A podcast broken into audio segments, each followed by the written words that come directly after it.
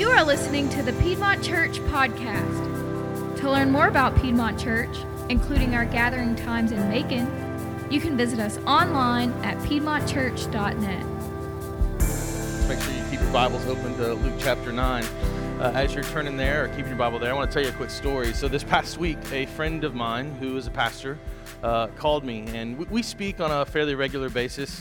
Uh, and he was just calling me to really celebrate what God had done through the life of one woman in his church. So he starts telling me the story uh, uh of, of, a lady. She's a, a, boss, as he called her. She's in the C suite, very successful uh, woman, and she's going, kind of going through life, and all of a sudden, as life happens, you know, a curveball comes, and she finds that she has literally dozens of brothers and sisters that she's never met. Her father, at one point in time in history, was a donor.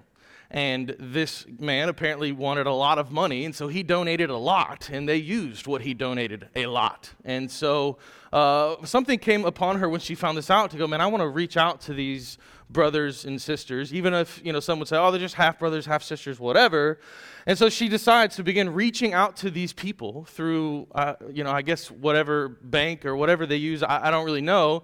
And she actually makes contact with a good number of them. She makes contact officially and begins kind of a, I guess, a friendship beginning with five of these brothers and sisters. And she even invites them to come to her church.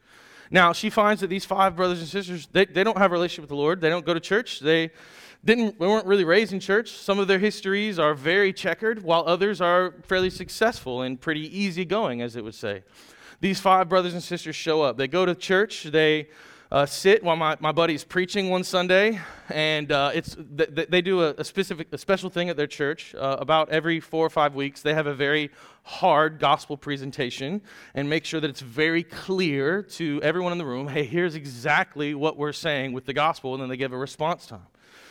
Well, my buddy preaches and he gives this response time, and he, he says that you know, he does that moment where every, most pastors, you know, every eye closed, every head bowed kind of thing. And he said there was this one woman in the crowd sitting near this person that he knew, the, the, the, the boss, and she would not take her eyes off of him. And it was kind of weird because uh, when you're up here preaching, you, you kind of make eye contact with people, but you truly, really try not to because it's going to be that same moment when I say something that has nothing to do with you, but you're going to think I'm talking to you because we made eye contact. So we try not to do that, right?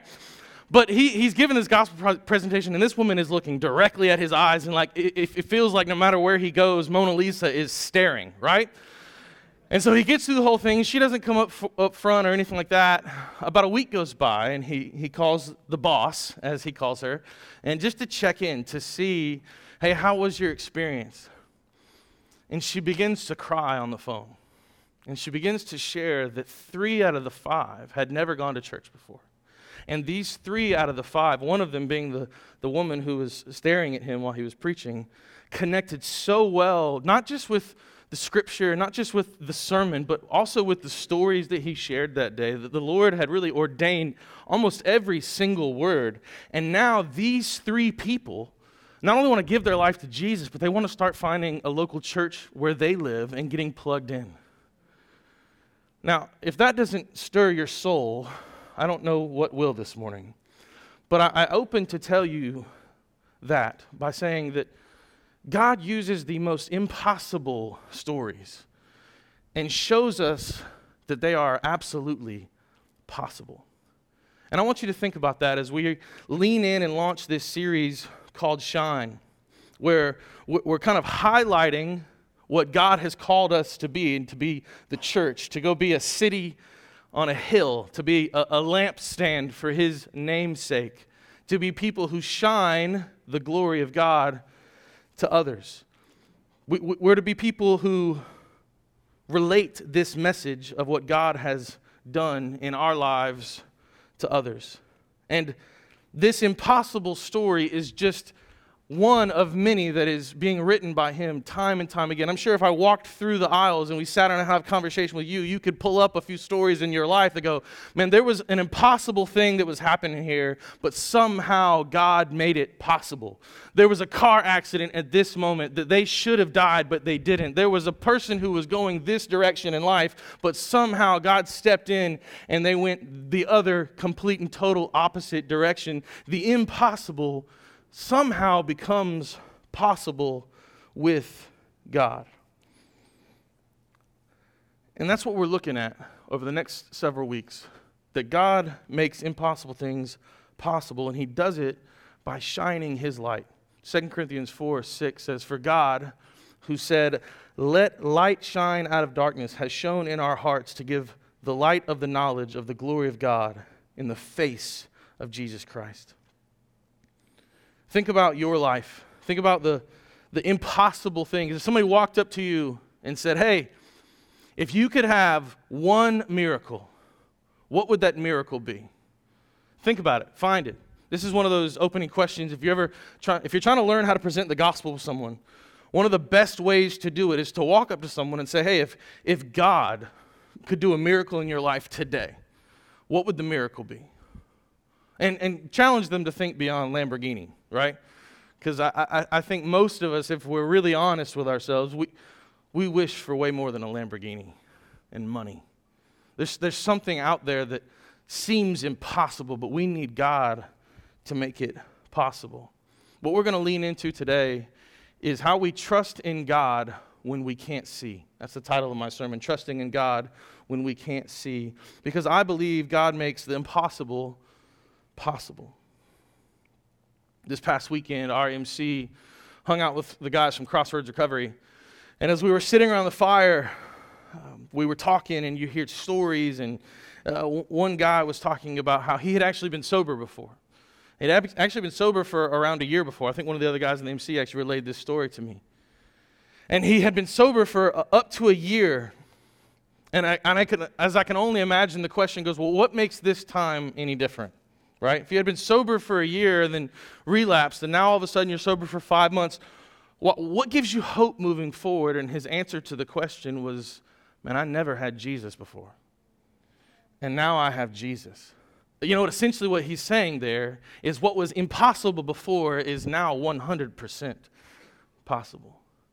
And what I hope that you and I can see as we stare in the face of impossibility with our life and issues is that in Christ, all things are possible. And that's what we're going to unpack with this story that you've, if you've grown up in the church, you've likely read it. If you've been even around the church at all, you've heard this story of Jesus feeding the 5,000. But what does it mean? What does it look like? When faced with impossibility, how can we have a faith to know that it's possible? How can we have a faith that knows it's possible? Let's unpack this text. Luke chapter 9, beginning on verse 10. It says, On their return, the apostles told him all that they had done. Let's stop there. So we want to know the context of what's this feeding the 5,000 is really why it's important, what, what's setting up, what's the moods in people's hearts, what's really happening. So before this text, in Luke's passage, we see that, you know, there's a moment we talked about last week where he highlights Herod and he talks about John the Baptist being dead, and we'll get to that in just a second. But right before that is when Jesus sends his apostles out to proclaim the good news and to heal. And something very important about this sending is he sends them and he makes it very clear with nothing. He sends them to a place that they're unfamiliar with and he sends them to a people with nothing. If you look back a few verses at the beginning of chapter 9 and verse 3, it says, Take nothing for your journey no staff, nor bag, nor bread, nor money. Do not even have a change of clothes. Do not have two tunics. And whatever house you enter, stay there, and from there depart. And wherever they do not receive you, when you leave that town, shake off the dust from your feet as a testimony against them. He sends them with nothing, and yet they return, we see in this passage. It doesn't say they returned, you know, missing a limb. It doesn't say that they returned hungry. So the, the assumption here is that they left with nothing, but the Lord met every need that they could have. That, that, that's what is implied in this text. These, these apostles were sent away on a mission with nothing, but yet somehow, through all of the things, God provided. Now, keep that in mind of what's going on in this scene. So they've returned. They've told Jesus everything. And it says in the latter part of verse 10 He took them and withdrew apart to a town called Bethsaida. Now, remember, they've just found out that John the Baptist has been beheaded. This was someone that they would have liked, loved, they would have felt a deep connection to. So, this is certainly a picture of mourning. This is a picture of sadness. This is a picture of, I mean, let's get away from all of the stuff, but it's also a picture of Sabbath rest. It's also a picture that in the middle of your busyness, in the mi- middle of their busy schedules and all the things going on in their life, what did Jesus want to teach them? To slow down. And maybe you need to hear that this morning. You're moving into a busy season, right? This is the season of Christmas parties and school functions and this thing and that thing. Man, I gotta go, I gotta go buy this toy or this piece at this price. I had to wake up at 3.5 a.m., you know, a couple days ago to get a Black Friday special. And it's just go, go, go, go, go is what we hear from the world. And maybe, maybe, what the Lord is trying to whisper to you is rest, slow, Sabbath.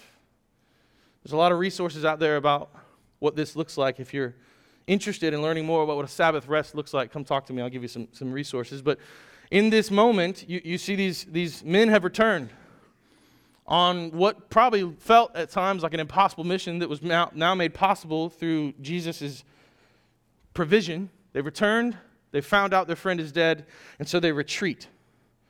And as they're retreating, what happens?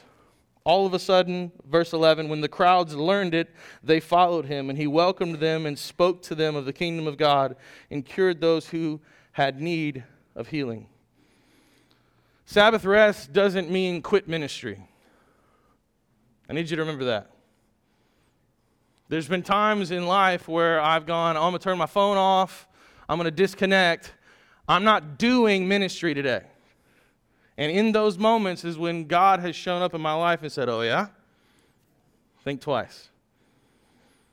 We are to minister to our souls by resting in Jesus, by resting in His Spirit. But sometimes rest looks like service. And Jesus pulls his apostles away to rest, to mourn, to grieve. And in the middle of that grieving, people who are in need show up. Does Jesus go, nah, you know, a little busy today, bro. We're busy doing a bunch of nothing. No, he doesn't. He shows up for them, meaning he'll show up for you. There's never a time in your life where he's too busy. There's never a time in your life where it's too much. There's never a time in your life where he doesn't care. He cares. Now, he may not give you the answer you want, he may not point you in the direction that you're hoping for, but he's going to give you the answer and the direction that you need. So have faith. So the crowds show. And this is the beginning of the impossible problem. The disciples begin to think practically. And I think they say something like you and I would probably say. So get down to verse 12. It says, Now the day began to wear away, and the twelve came and said to him, Hey, you know, send the crowd away to go into the surrounding villages and to the countryside to find a lodging and get provisions, for we are here in a desolate place. Now, to me, this seems like a, an okay statement. It seems like one of those things where we're planning a church event and we're just putting together logistics, right? Man, we got all these people here. Ah, we don't really need to feed them. Man, they, they got money. They can go out over here and, man, Popeyes down the road, Taco Bell let's just send them away for like an hour and a half and then bring them back and it'll all be good. And I think in some ways, on face value, it's like, oh, this is okay. But I think in other ways, what Jesus is doing to his apostles is he's testing them. Think about where they just came from. They were just sent to, to do ministry, with nothing, the Lord provided. Now they are still ministering to people, and the first opportunity that they get to, hey, let's send these folks away and deal with the problem later and get our own rest, they take that opportunity. And what I need you to know is that these next words from Jesus are not as nice as they seem. If you break down the Greek language, what he looks at them and says in this sentence is actually very harsh. Think turning over tables. Verse 13, he says to them, You give them something to eat.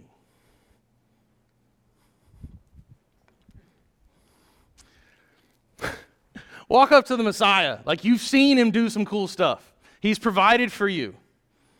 I mean, let's just send these folks away they, you know, we're, we're, we're kind of in the wilderness. There's not a lot to provide here. I'm just, I'm just looking out logistically. This is what makes sense, God, right? And he looks back at them and says, essentially, ye of little faith. Didn't I just provide for you? Didn't you see me raise somebody from the dead? Haven't you seen me heal people? Haven't you seen me cast demons out? And you're over here worried about some bread and water. Really? I've turned water into wine. I mean, like, are you getting this? Like, th- this is what's happening. These jokers who have seen all of this, I'm like, Jesus, I just don't know what we can do. Too many people. And he's looking at them. I, can, I, I can't even uh, like completely imagine his righteous anger, but yet somehow no attitude. Like, you know what I mean? Like, no like sinful attitude. Because I'd be like, bro, are y'all, you're fired. You know what I mean? Next, we got, we got any other apostles we can, we can take on here? And he looks at them and says, Guys, you give him something to eat. Recall through all of the miracles that they have witnessed themselves. They had gone through these houses and the Lord provide. They were fishing earlier. They couldn't catch anything. They run to Jesus. Hey, it's time to go. We're not catching anything. Throw your nets over. They catch an abundant amount of fish. That's just in their little small window of recollection. Miracle after miracle. Let's go through the entire scripture that they would have known, right? A lot of them would have been raised on the stories of God, which they would have sort of connected Jesus as God. Now, obviously, there's some struggles in their faith at this point. But they're recognizing that Jesus is more than Elijah, he's, more than John the Baptist. He's not exactly the Messiah we were thinking, but he's definitely the Messiah because we're going to go out and do these things that he's calling us to do. So let, let's go back. What did God do in the Old Testament?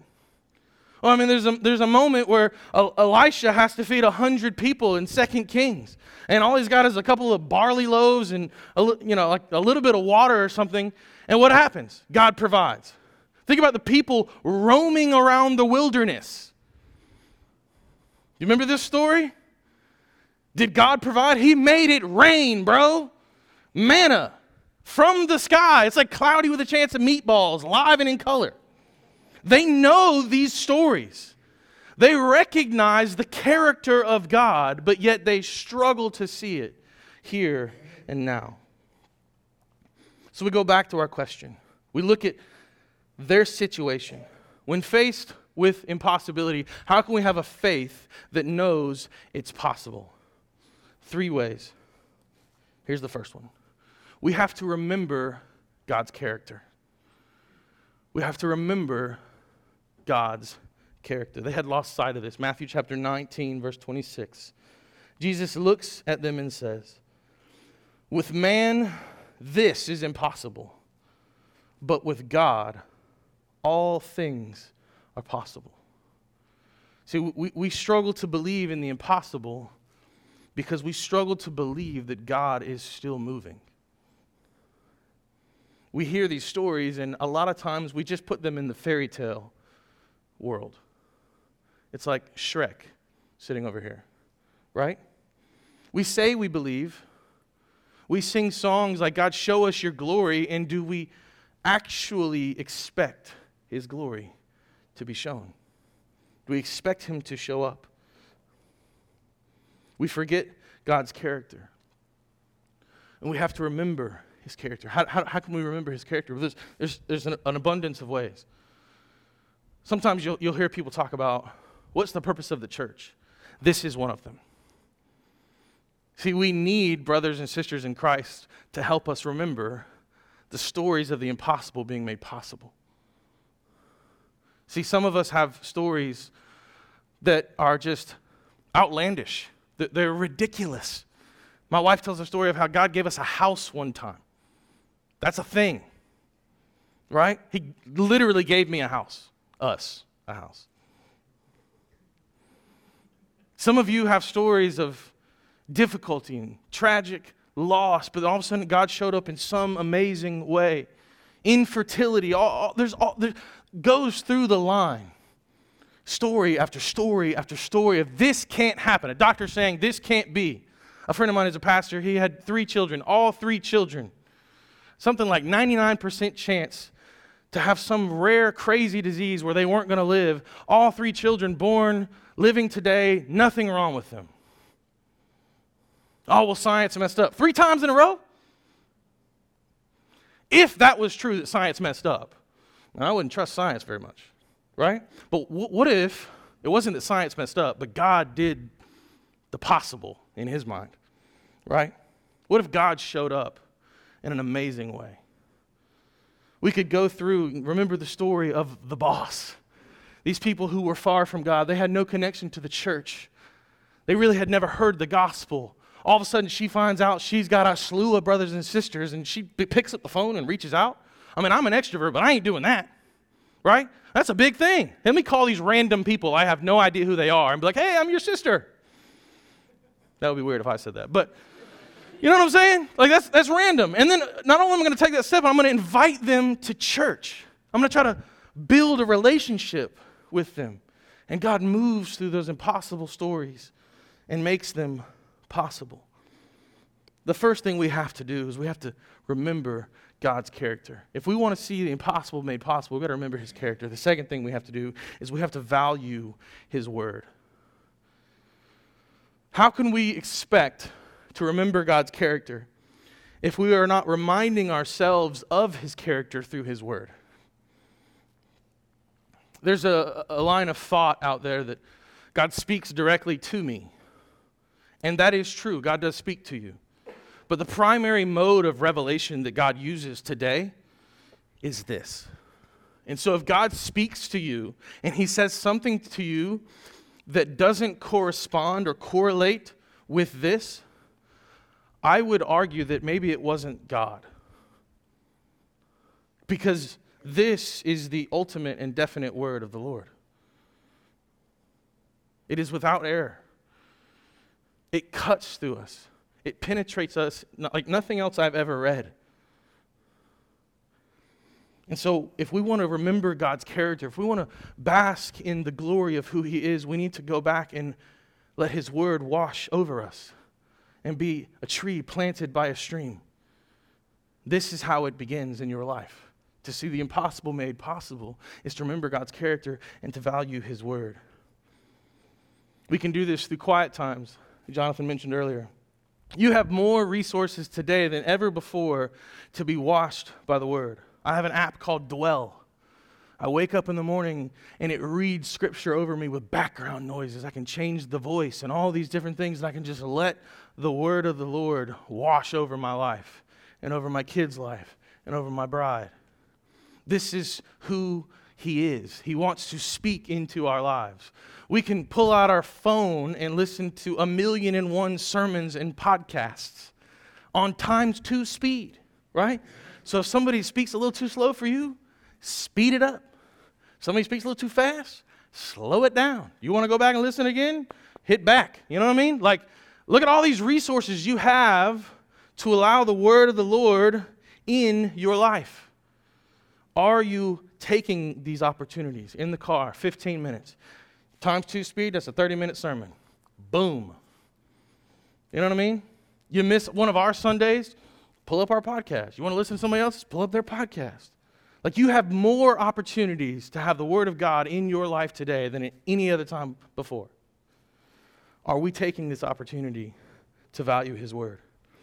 MCs, when we get together as family gatherings, when, when we're together, we're opening Scripture, we're praying for each other, we're lifting each other up in the Lord. If you're not in an MC, if you're not in a small group thing somewhere in your life where other Christians are pouring into you, I would say you are greatly missing out on the church. Sitting here listening to me is probably very good for you. You know what's great for you? Being in a small group. And it's not a either or. I think if you look at the principles of Scripture, what, what he teaches in his word, it is a both and.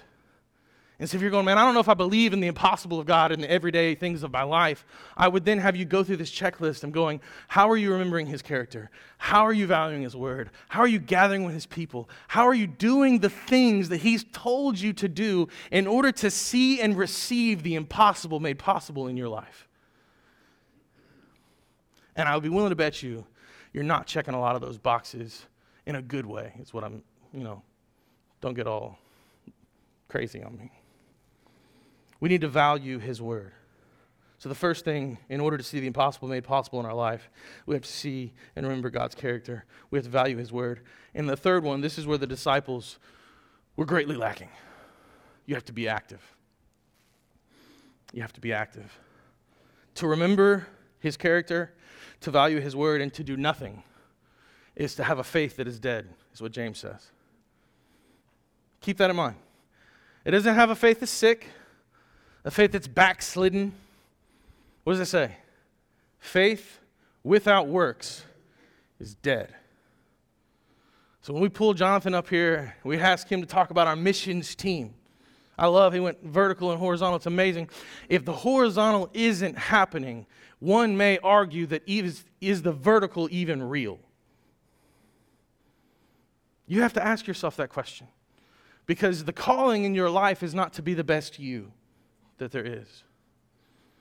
The calling in your life is to die to self and let Jesus live through you and to shine. Didn't you have a sermon one time you said something about shimmer? Is that a thing? Gl- glisten. Sorry. That just hit me. I thought about spirit fingers and glistening. Anyway, we have to be active. The disciples were taking the easy way out a problem arises, an impossible feat shows up. And they take the easy way out. When a problem comes in your life, what do you do? Do you have a process to try to remember God's character, to lean into His Word, to get with the church, and then to be active? Or do you just kind of haphazardly try to tackle this thing?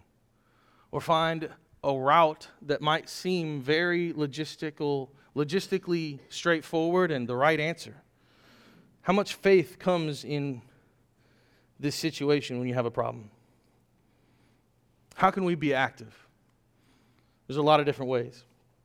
I would say the church is the primary avenue for you to be active first and foremost. See, if, if you're one of those people who, oh man, if you say the church is the primary you know, avenue, what, what about the scattering? Well, Okay, if you scatter without a gathering, you know what you'll find yourself? On an island and empty and alone, and you won't have support. And that scattering will soon turn into fracturing. And it'll soon turn into disgruntled faith and anger and disappointment. And then one day, you may just turn into a really good humanitarian who left the Lord a long time ago, just in the service, that, the hopes of doing good service and good works. The gathering and the scattering are connected. Our, it was our goal this year as a church to hit 250 people as, as a church. We, we missed the goal, but that's okay. Because what we did see this year is we saw great kingdom growth. We saw 12 people baptized in our church we saw growth. People from coming from no church to our church. People coming from no situation where there was a background or a relationship with the Lord to Piedmont. And that's a win. That's an amazing thing that a church out here, you know, on kind of West Macon, Thomaston Road area, went from a couple of years ago, 50 people, to now like 175 people who have a seat at the table. That's a great thing in the Lord. And what we need to do as a church is we need to continue to shine. We need to continue to reach people for the glory of God because that's what He's called us to do. He didn't call us to come and make a really comfortable place, a place that has the best check in or the best donuts and coffee and the best preaching. All of those things are really great additives and, and benefits and things that are kind of needed. But the purpose of our gathering is to encourage each other, to be locked together, so that when we scatter into this world, we can go and shine like God has called us to. Because when we remember God's character, when we value His word, we will be active. And we will see the hand of God feed 5,000 with something that we thought was impossible. This is what He's called you to do. He's called you to serve, He's called you to love, He's called you to invest. And so maybe this Christmas season, it's time for you to step up. It's time for you to analyze your schedule, your values, the things that you hold dear, and go, what does my 2024 hold? What does the rest of this year hold? How, how could God move in my life? Maybe you've got a, an impossible feat right in front of you right now. And you're going, I, before I think about serving, I, I need to see God make the impossible possible. And what I'm telling you is the impossible becomes possible when you start doing the possible things right in front of you. Sometimes the impossible begins by doing the possible things right in front of you. And that begins by remembering God's character, valuing His word, and being active as a follower. You can do this. You can run after Jesus with all that you have, with reckless abandon. And I promise you, you won't regret it because He makes the impossible possible in your life. Let me pray. Lord, I just ask that this Christmas season, you'll slow our hearts and you'll allow us to begin to see what matters to you. And you'll turn our idols, our, our hurts, our, our habits, our hangups, the things that get in the way of running this race for you, that you'll turn them aside. You'll, you'll as we sang earlier, you'll, you'll strip them from us, that they will bow to the King Jesus, that your Spirit will fill us, and we will remember your character. We'll value your word, and we will live a faith that is active. Now, there's a lot of impossible stories in the room surgeries, sickness, financial woes, all, all, all sorts of things that just feel like we can't do this on our own. God, by the power of your blood, will you show each and every one of us that the impossible can be possible in your name? That there's hope. That the fractured relationship doesn't have to stay fractured, it can be made whole. And we remember this primarily, first and foremost, through the fractured relationship that we had with Father. That when sin came in, our relationship with you was severed. This world was broken, and sin and death reigned over us. But when you sent your Son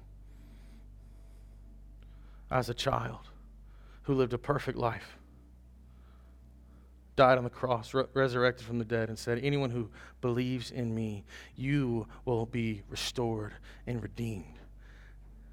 When we believe in that, when we believe in who you are, our relationship can be restored with the Father. We can see things go from death to life. We can see the impossible made possible in you. God, help us to walk in that truth. Help it help us for, for that, that truth to be something that impacts us on the daily. Not just a thought, not just a really a, a cool memory, but God, something that moves our hearts to be better parents, to be better spouses, to be better friends, to be better MC family members, church members, citizens. Help us to be a people who live like the light that you've called us to be. It's in your son's name I pray. And God's people said,